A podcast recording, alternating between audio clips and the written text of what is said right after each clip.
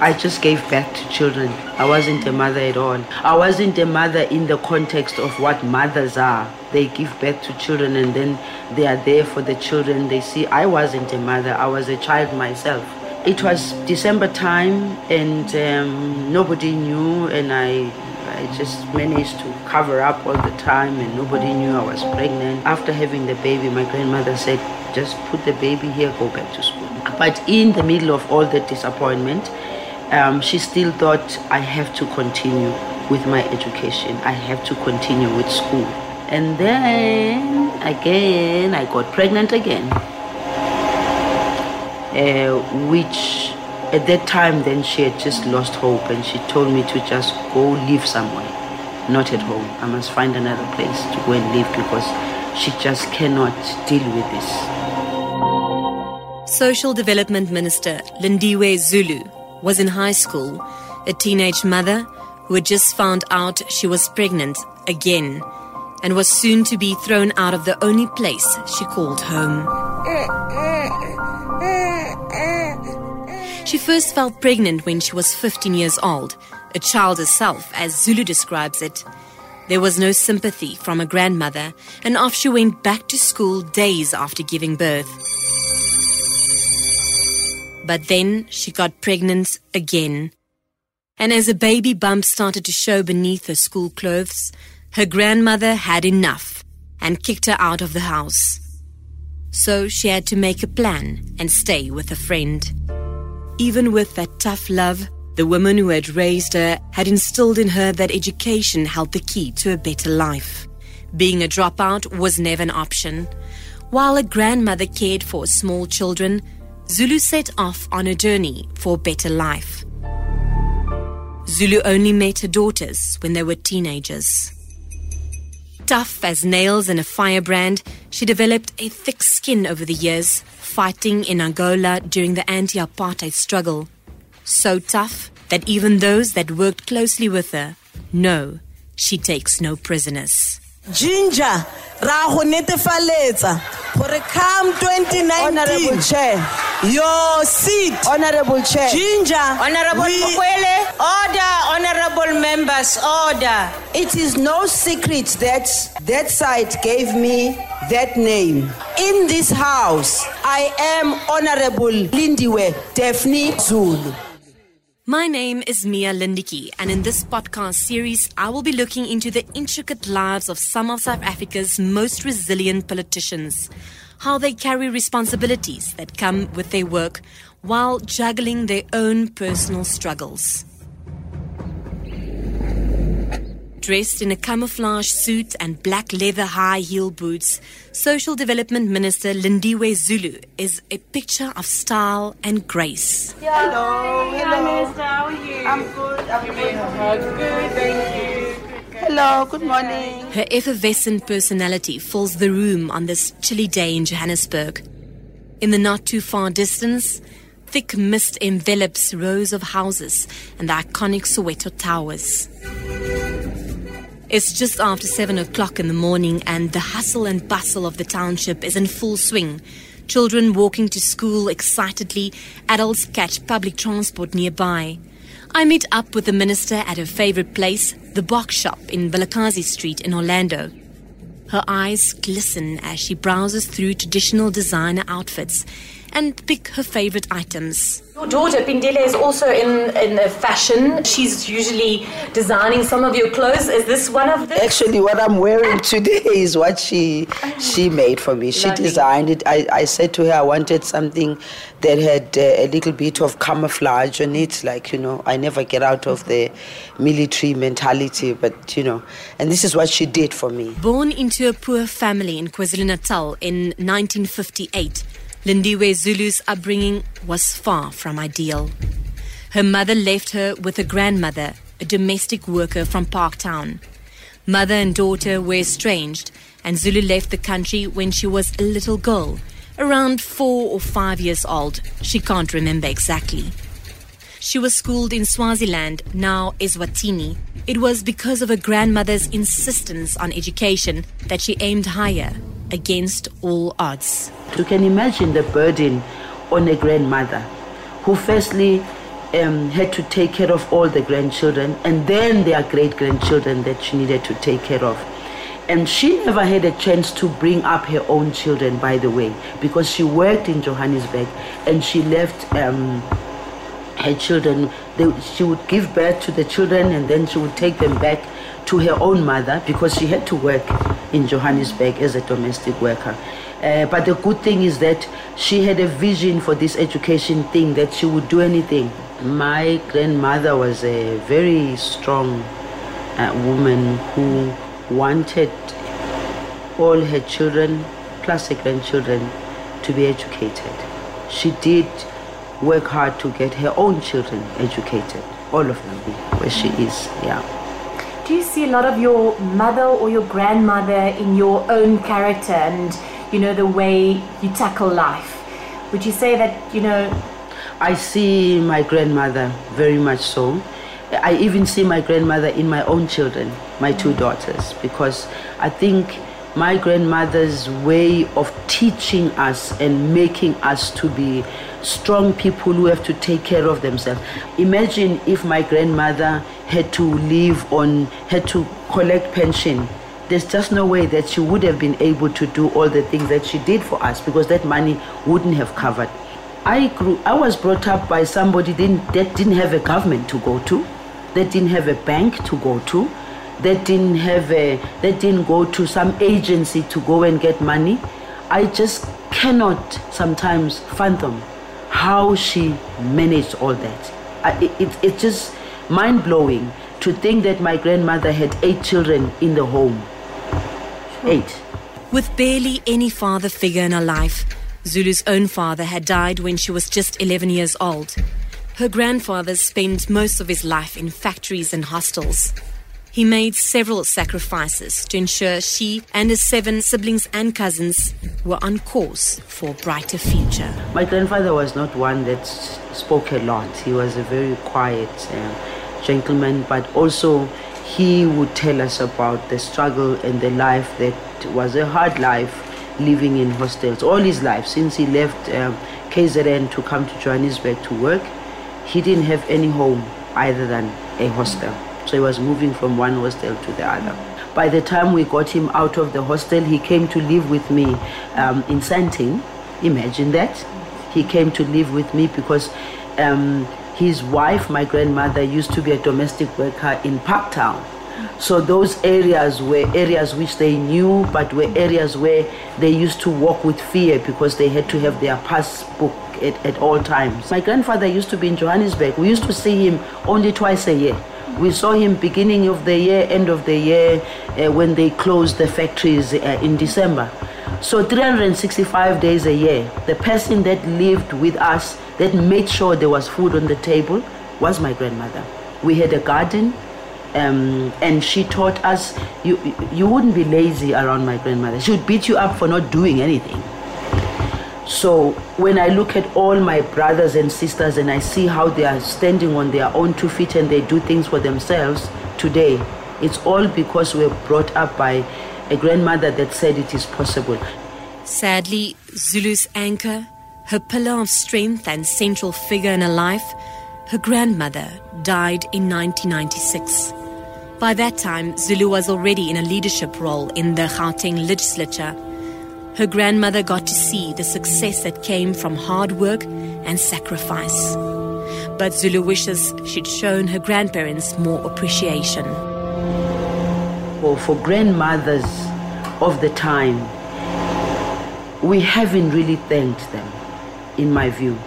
Because what I'm telling you here now as Lindiwe Zulu, I'm replicated in thousands of other young girls at the time who found themselves in that space of getting pregnant. Worst of all, you get pregnant and the person who made you pregnant is not there. Couldn't be bothered, you know. Um, uh, the parents might be bothered a little bit, but the burden is not on them because you are you are on your mother's. You, I, I mean, for me, I was with my grandmother, and my grandmother and my grandfather are the ones that carried the burden, including my aunt. Those are the people that carried the burden. Those are the people that poured the love onto uh, my children. I was to do that way later in life, and I, I can't reverse it. But I, I then say, thank God I had a grandmother like my grandmother. Thank God I had my grandfather like my grandfather. Thank God I had a family that was very close knit. My second brother also joined the liberation struggle but joined the PAC. And he came back home before I, I returned and he went and lived in Swaziland a little while. So he took responsibility um, and took care of my children and lived with my children a little while until I, I came back. Still determined to make them proud, and as part of a collective of freedom fighters on quest to take on the apartheid government, Zulu called many places her home while continuing to arm herself with education beyond the borders of South Africa. Swaziland, Tanzania, Angola, and Russia, to name a few. When I came back from exile, um, that's the time that I realized, oh, I'm a mother. Oh, this is what motherhood is. And that's when I can say I started really giving uh, my children life as a mother. Earlier than before then, I didn't. So when did you start building that relationship again? I, I met my daughters when they were 14 and 13 or 15 and 13.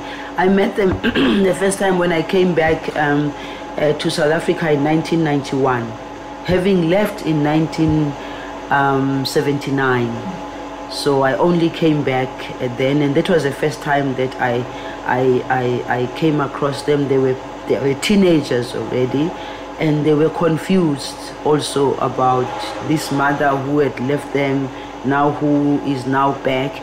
In fact, I think my my older daughter hasn't gone over it even today. My younger daughter is is was over it a long time ago, and I think she understood more because my grandmother used to explain to them why I had left. But the why I had left was mixed messages for my grandchildren because one time they would be told, Your mom went to join the ANC and is in the struggle. On the other hand, no, your mom ran away with some man, which wasn't the truth. I didn't run away with no man. I, I deliberately decided to join the liberation struggle.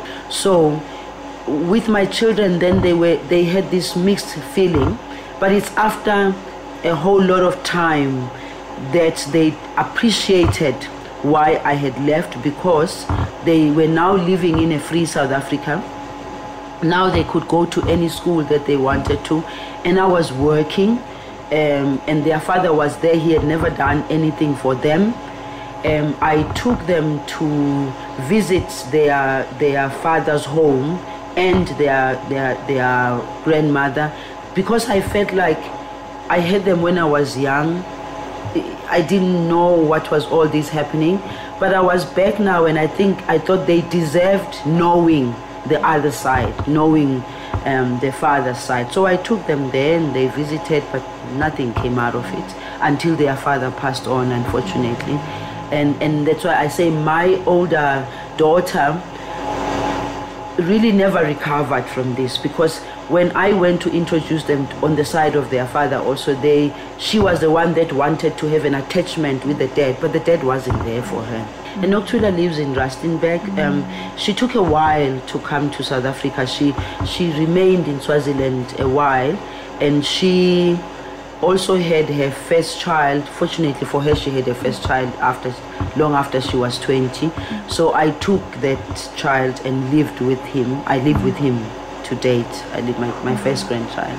I Do you- with him. Do you, do you have any regrets in you know in terms of what happened to you when you fell pregnant at a very young age, becoming a you know a, a mother? You say that you don't consider yourself to be a mother at that time.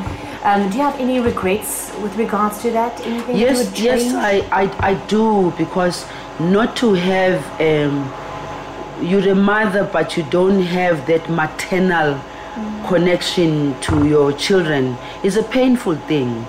And at the time that you're living it, you're not realizing it. You re- realize way later when you when you see i mean like now i see my my, my daughters and their children and i see my son uh, with uh, with his child I, I could reverse it and, and find myself i- i- in the space. My daughters love their children. My daughters take care of their children. My daughters are attached to their children. You, they will not want their children away from them. And that's what I look at, and I think that's what I missed. A turning point came in 1976 when comrades were needed to fight the oppressive government. Zulu stepped up. Not only for her own children, whose lives she had been absent from, but future generations too.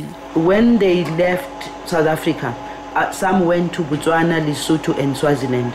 Those who went to Swaziland, there were no refugee camps at the time. So the church used to ask South African families to keep some of them.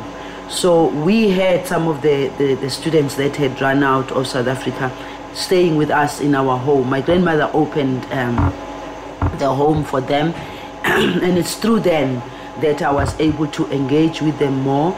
It's through them that I was also able to appreciate and understand that we wouldn't have grown up where we grew up if it hadn't been for a system that thought we don't belong here, a system that did not think that black people were worth anything other than drawers of water and hewers of wood.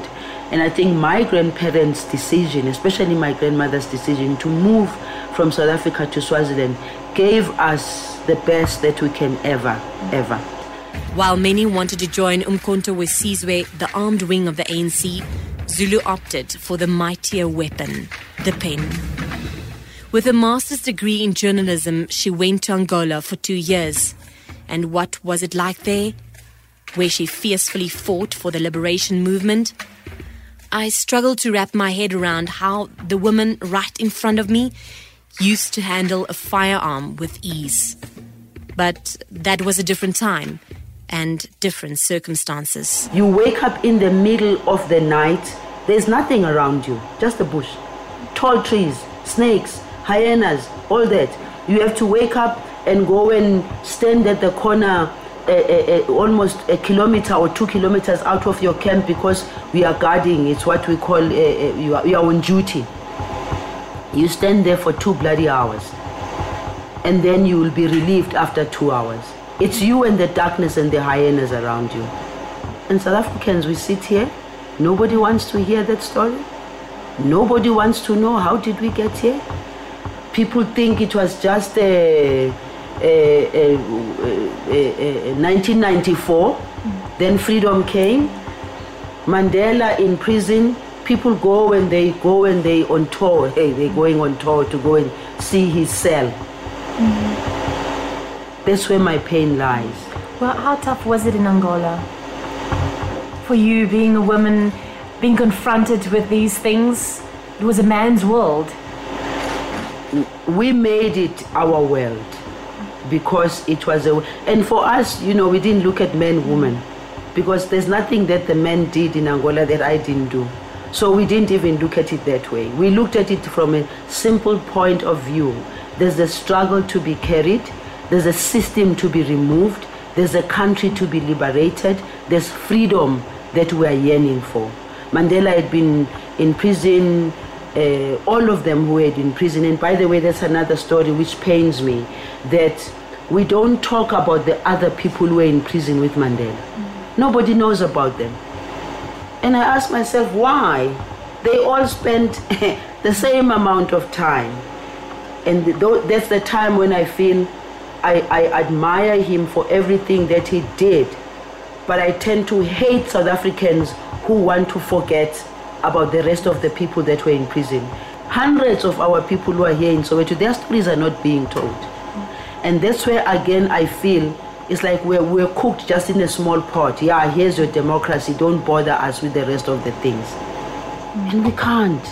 We can't because then it means we will never be able to heal because we're still putting things and covering up things. And wh- why must we do that? Let the stories be told. Let people make their decisions about how they feel about the stories when the stories are being told. Can you tell me one specific story was a turning point in your life? walking out of Angola when um, uh, the decision or the resolution for Namibia to be free, the decision was that, or the resolution was that we must move out of Angola. Think about it. We had four or five camps, and we had to close down, completely close down. After being there, training, and some people, some comrades had been there longer than me. Again, I mean, I had a short stint there. It was two years I was there. The nights that we had to carry our weapons and carry everything and get out of the camps. The pain, never mind the walk, because we walked kilometers after kilometers in the night. We had to walk and move out because the chances were that if you were going to move out of there, maybe in the day, you still have the UNITA rebels waiting for you somewhere. So we had to walk out in the night. That for me was a turning point that said, come what may, South Africa has to be free. Because this life is not a life. That's the first one. The second one was when we were ambushed by UNITA rebels coming from Luanda going to our camps, and we lost more than 20 comrades. More than 20 killed at the same time. It's a convoy. It's truck after truck and car after car, and they they poured on us. We had to get off and fight, fight them off. But by the time that was over, we had, I think we had about 26 comrades lost. Where were you at that moment? I mean, just doing what you were trained to do. Yeah, was there. You don't to- think you don't think No. of your comrades uh, who just fell down here next to you. No, I'm thinking of getting the one who's killed my comrade. That's all there is for me. The rest really doesn't matter. Is to protect each other, those of us who are still alive, but also go for the ones who have killed our comrades. And it was as simple as that. We we didn't think about it the way people would see it today. We we we did it because it was a cause that we were prepared to die for. Maybe if I put it that way, it will be understood because we were prepared to die for the freedom of South Africa. So you and had some to, did die. Yeah. Yes. And you had to hold a gun, kill people. That was you had to kill. Of course. What else would you do? Why, why else would you pick up arms? You pick up arms because the other one, you struggling and you're saying, we want our freedom. And what do they do? They shoot you down. The ANC as an organization never, from the time it was formed in 1912, it never used arms. It was only in 1961 when the ANC realized, no man, this thing is not working. You're going out, you're demonstrating, you are killed. You go out to do that, you are shot at. You go out, you do that, you are taken, you are thrown into prison, you are thrown through windows. And they say, no, you killed yourself, you threw yourself out of the window. So there was no option here. There, were, there was nothing else to do but to say, okay, if you guys are going to be fighting us this way, we are also just as capable of getting back to you. So that's how the struggle, the armed struggle started. And by 1976, when all um, the, the numbers that flocked out of South Africa, it just increased the number of people who were in the camps to go and train and fight. But we were prepared to come back and fight and kill if need be, because we were also being. I'm acutely aware of my naivety and perhaps a level of sheer ignorance as she explains why she had to defend herself when she found herself in harm's way. Throughout this vivid recollection, she remains calm, stoic, and patient. Do you still have nightmares thinking about that time, or is it something that you completely blocked out? No, I don't. I don't have nightmares at all. And I think the reason why I don't have the nightmares is because there was a cause for doing that. I think people who have nightmares are people who go out and kill other people for other reasons. then you're gonna have the nightmares. I don't have. Probably some of my comrades that came inside the country and were involved in operations might say something different because I never was in a situation where I had to be in a battle like the way some of my comrades did. I'm 100% sure some of them, they're still suffering from that. As a society, I don't think we're giving enough attention to those comrades. And it doesn't matter for me, it's not about ANC comrades. There were PAC comrades, there are ANC comrades, there are black consciousness uh, comrades, there are people who were brutalized one way or the other. But you know what, South Africa, we're just moving on with our life. Maybe there will be a generation that will wake up to the reality of realizing how much sacrifice was made. Was there ever a moment where you thought, today might be the day that I'm going to die? No. Because I, anytime there was an opportunity, I told myself I'm gonna fight. Mm. I wasn't prepared to die. I wasn't gonna allow. I mean, in the camps, remember that I, I told you earlier on that UNITA rebels used to want to come into our camps and we had to defend ourselves. Mm. At no moment did, did I say, oh, maybe now I'm gonna die. No, no, no. Every moment, every minute, every time, mine was, whatever happens, I'm gonna fight. That's all I knew was that I'm going to fight. And I think that spirit of thinking like that, it never, it never put me in a point of weakness. I always wanted to fight. But there are lighter moments too, famously called Comrade Ginger by those who sought to mark the color of her hair. She now owns it and has no qualms with the reference. Lindiwe Zulu had been typecast by many as a hard person. But there are many layers to this political heavyweight. She's complex, charismatic, insightful, and even vulnerable. She poses for a quick photo after our interview before stopping to buy a few storybooks for her grandchildren. As she walks out into the bright morning sunshine, there's distinct chatter in the room. Her presence cannot be ignored. Thanks for joining me. Listen out for my other podcasts in this series where I sit down with ministers Angie Motshekga, Stella Ndabeni Abrahams, and Barbara Creecy.